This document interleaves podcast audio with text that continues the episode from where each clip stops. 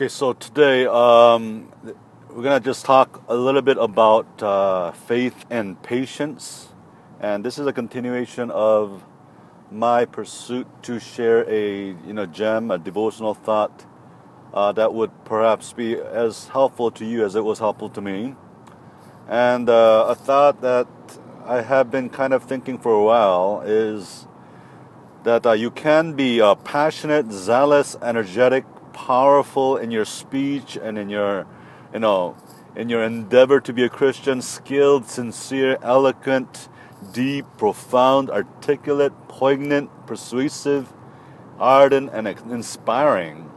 You can be all those things, but if uh, you're not patient, if you cannot persevere, you will not inherit the kingdom of God. This is a recurring theme that has always come back to me, and uh, here's why. Um, the Bible is unmistakably clear that we must be patient through much tribulation in order to enter into the kingdom of God. Uh, in Acts 14 22, it says, We must through much tribulation enter into the kingdom of God. And Hebrews 6 12 says, It is only through faith and patience we inherit the promises.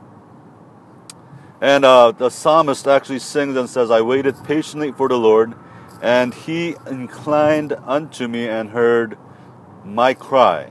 So there was a, a great deal of patience that was exercised on the part of the psalmist, in this case David, uh, before he was able to um, experience God's provision and His providence and His salvation and His will for his life. So faith and patience always go together in the life of a devoted follower of Christ. You can't have faith and not have patience. Faith and patience go together. Uh, you cannot have one and not have the other. In fact, in one of the most pivotal verses of the three angels' message in Revelation 14:12, it says, "Here is the patience of the saints.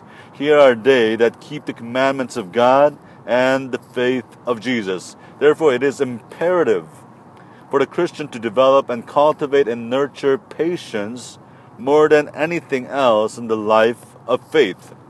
James actually puts an exclamation point in this by punning in James 1 4. It says, Let perseverance finish its work so that you may be mature and complete and not lacking anything. So if you're patient, you don't lack anything. And it's not surprising that one of the first and foremost characteristics of love, true love, is patience. Because it says in 1 Corinthians, 1 Corinthians 13 4, love is patient. So um, the message today is very clear. You can be awesome in speaking and in singing and leading out and being sincere in your endeavor to serve Christ. But if you are not patient, if you cannot persevere, all that is of no avail. It doesn't bear fruit.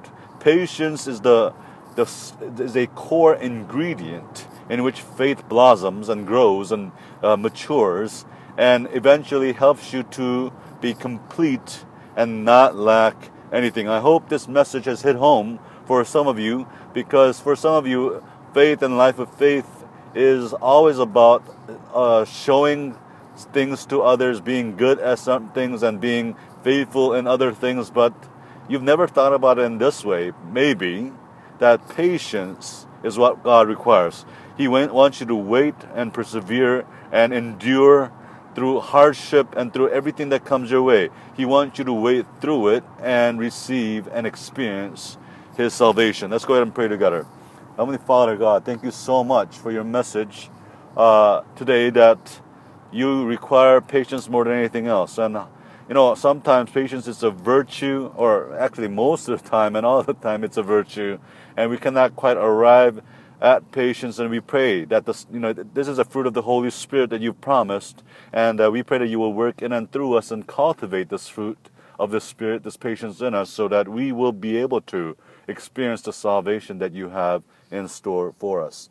Thank you so much. In Christ's name we pray. Amen.